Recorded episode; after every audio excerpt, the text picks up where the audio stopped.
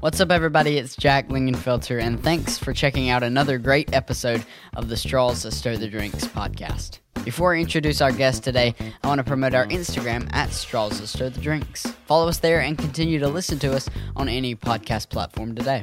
Our guest today is the CEO of the National FFA organization, Mr. Mark Poeschl. Today, I'll talk to him about his journey and why he is the CEO of the organization. Check it out. Mr. Mark Poeschl, thanks for joining us today. Thanks for having me. Great to be with you. So, you're obviously the chief executive officer of the National FFA organization. What was your journey like to become that position in this huge organization?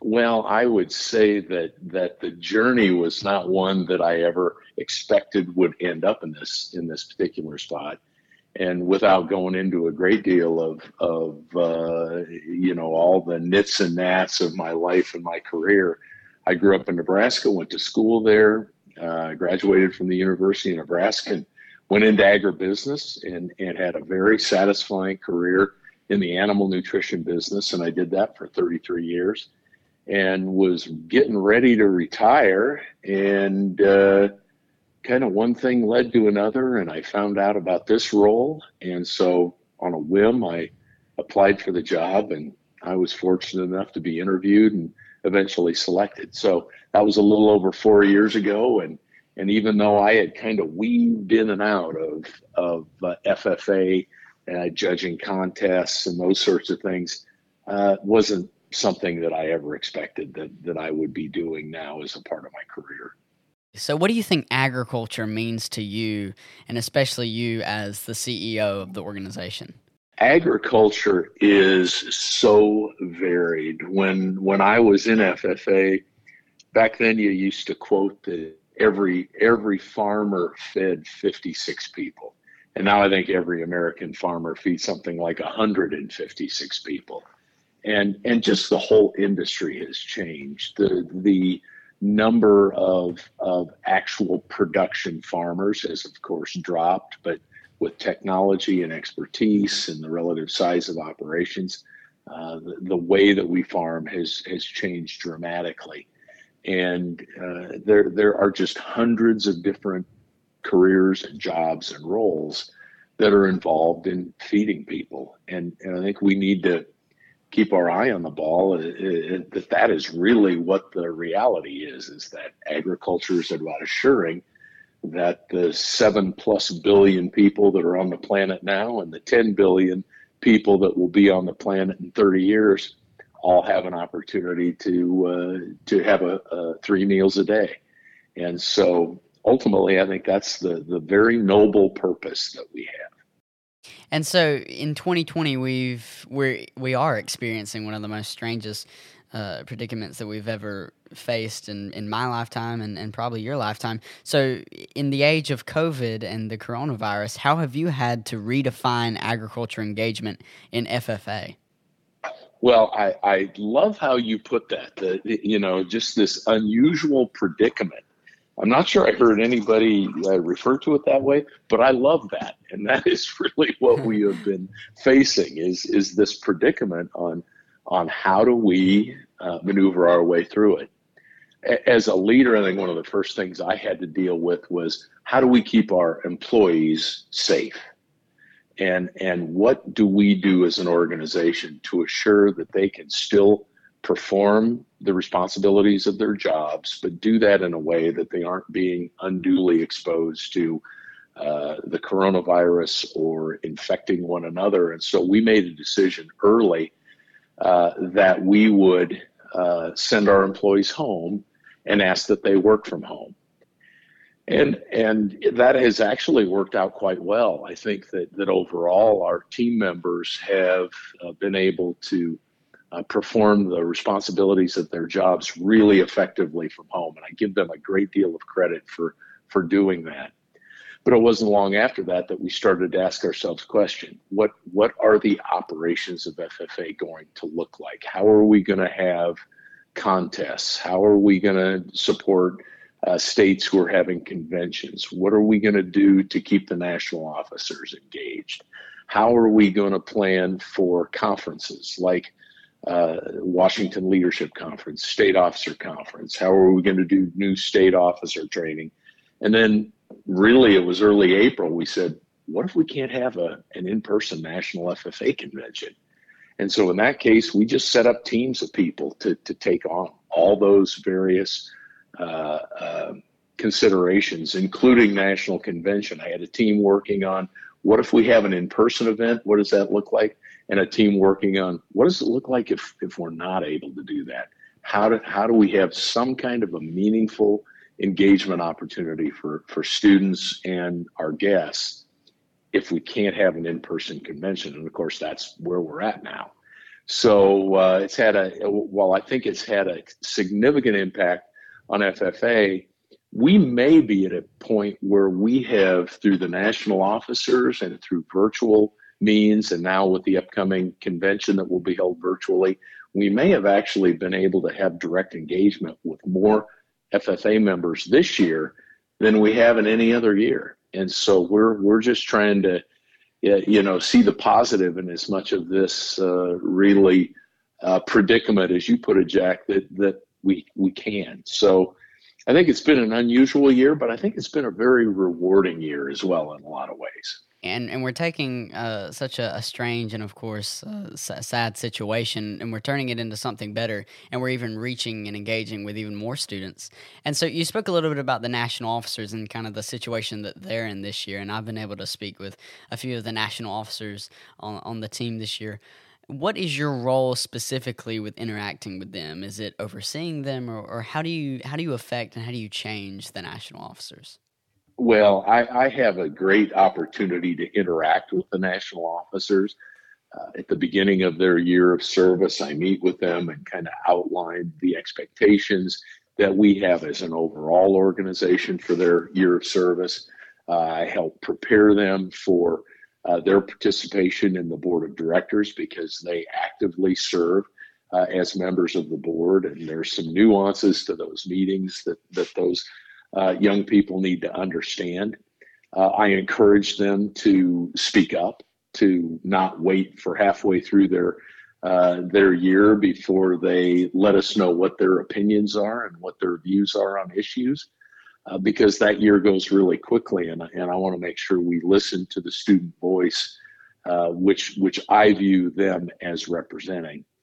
And uh, of course, I see them in the FFA Center. I, I try to maintain a really good relationship with them, but I also have to be aware that ultimately I'm responsible for making decisions about uh, their uh, their overall responsibilities with FFA you know, very transparently, of course, we had a very difficult situation this year uh, involving one of our national officers that that had to be removed. And while I can't say a great deal about that, I do view my role as being the one that that has to be in a position to make those difficult choices.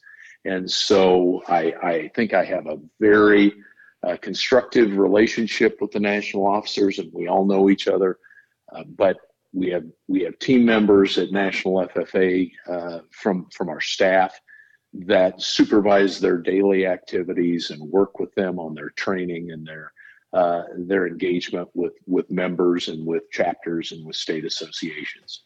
How do you think your perspective, specifically on on leaders and, and students, and, and in this organization, how has that changed now that you're in such a high position in the organization?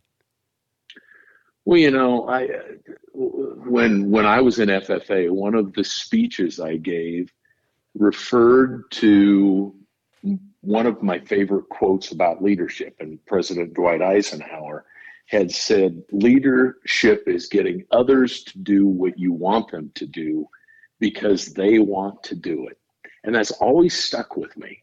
And and I think that that that rings true as much today as it did when when I was an FFA member in Mead, Nebraska.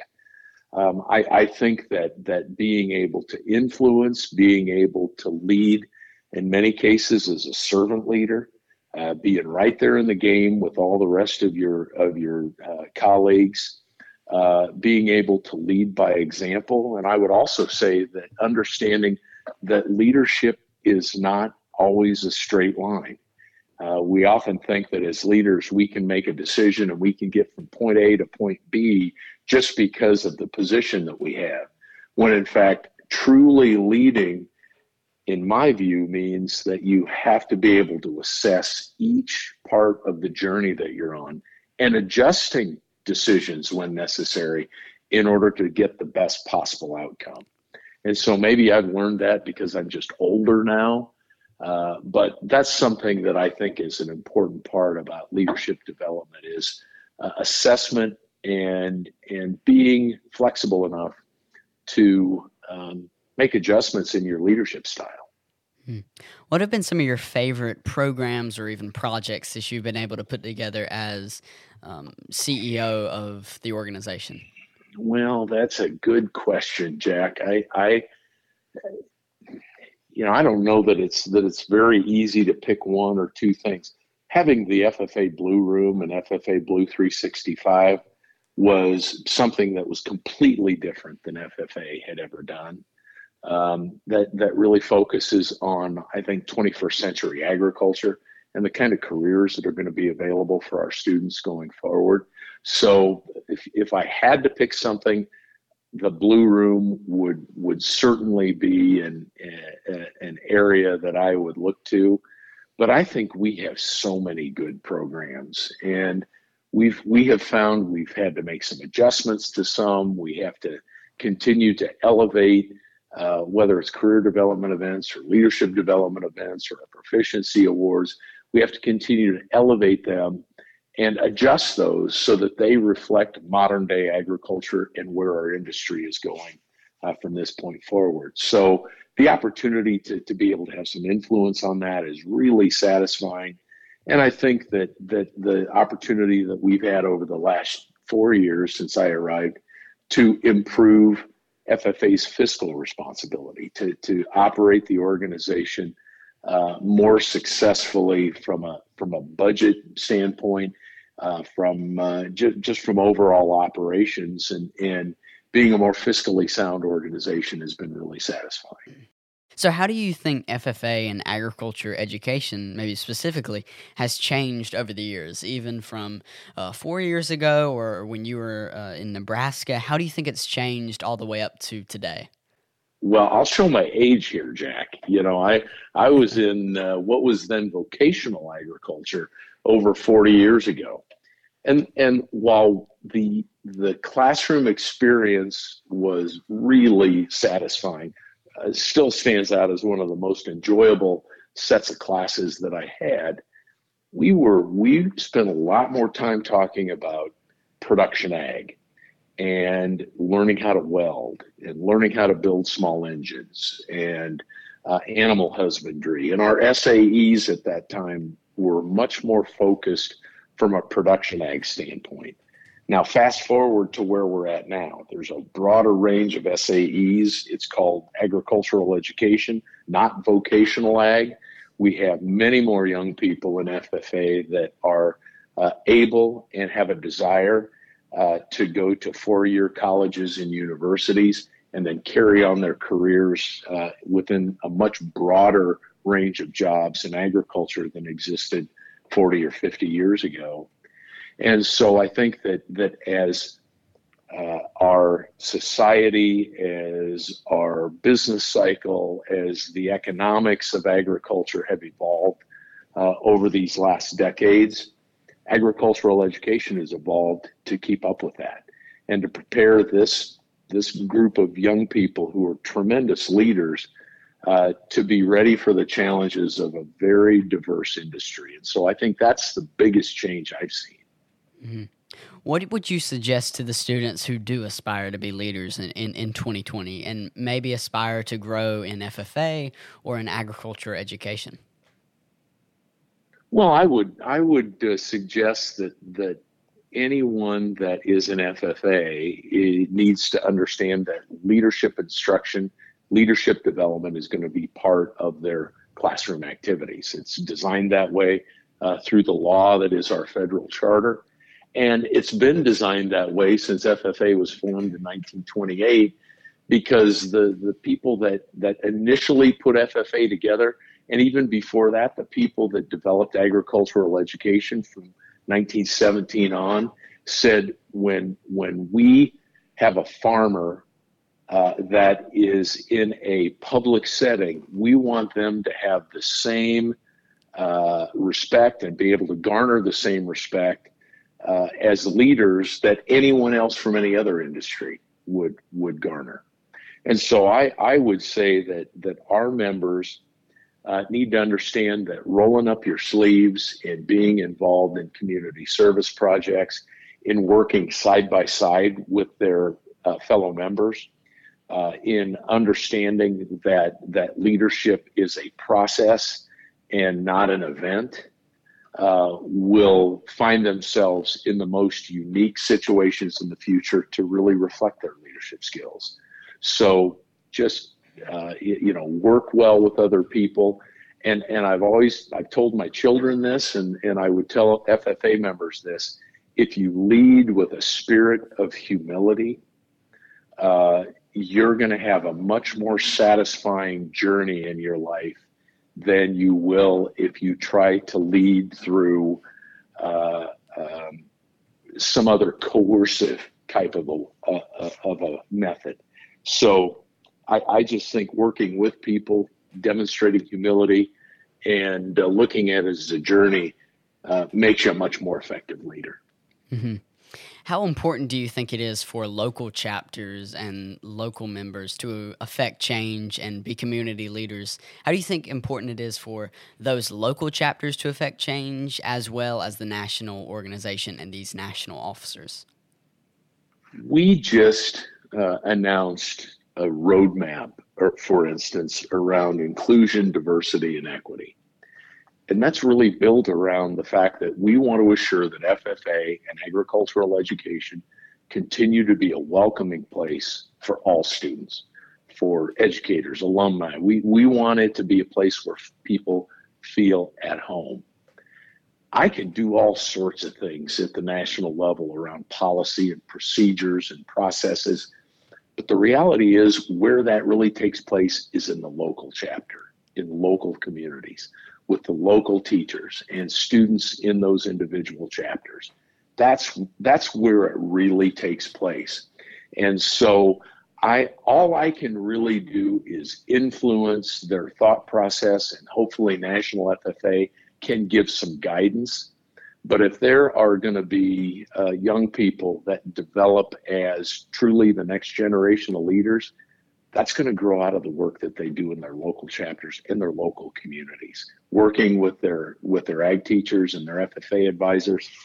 Um, that that that's just the reality of of what we deal with, and that's why I think local membership and chapter engagement by those young people is the most critical thing that we can encourage young people to do.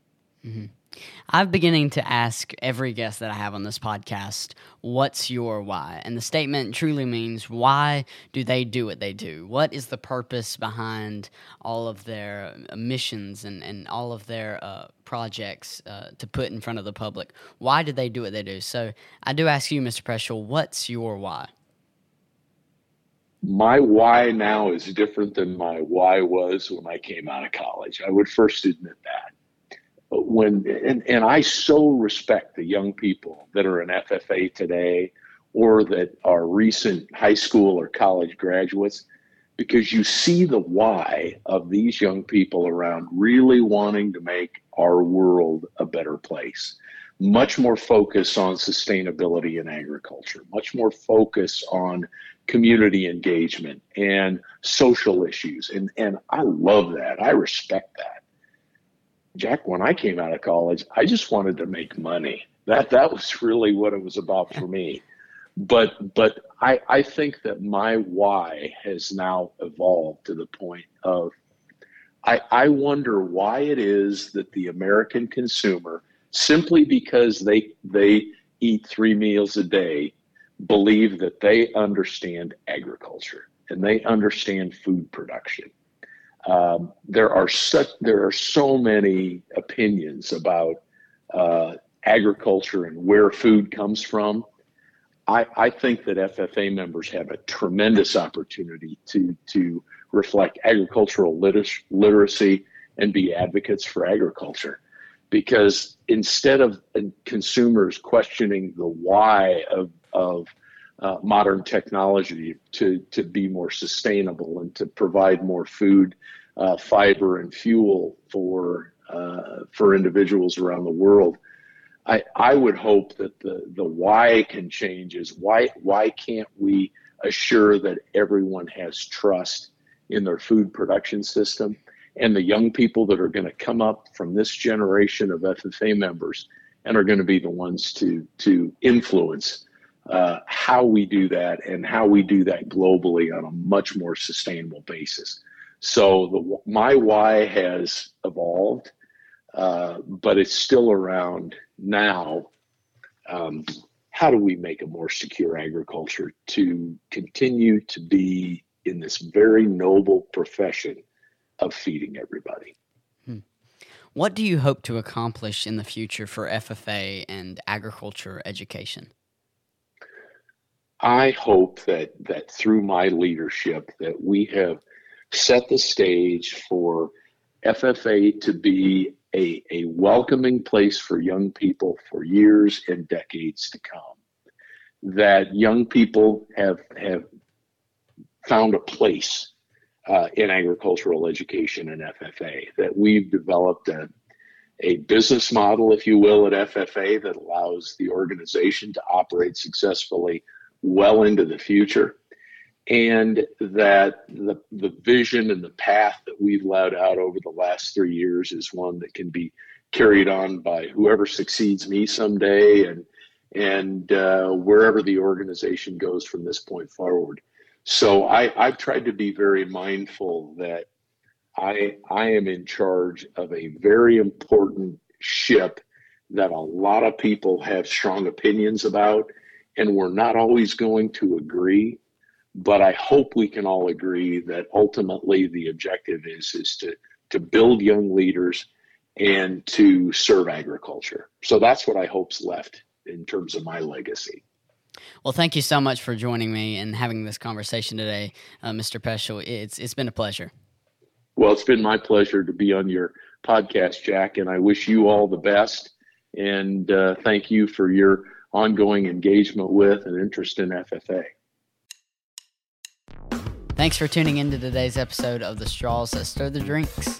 Continue to follow us on Instagram at Straws That Stir the Drinks and continue to listen to us on any podcast platform today. Thanks for listening.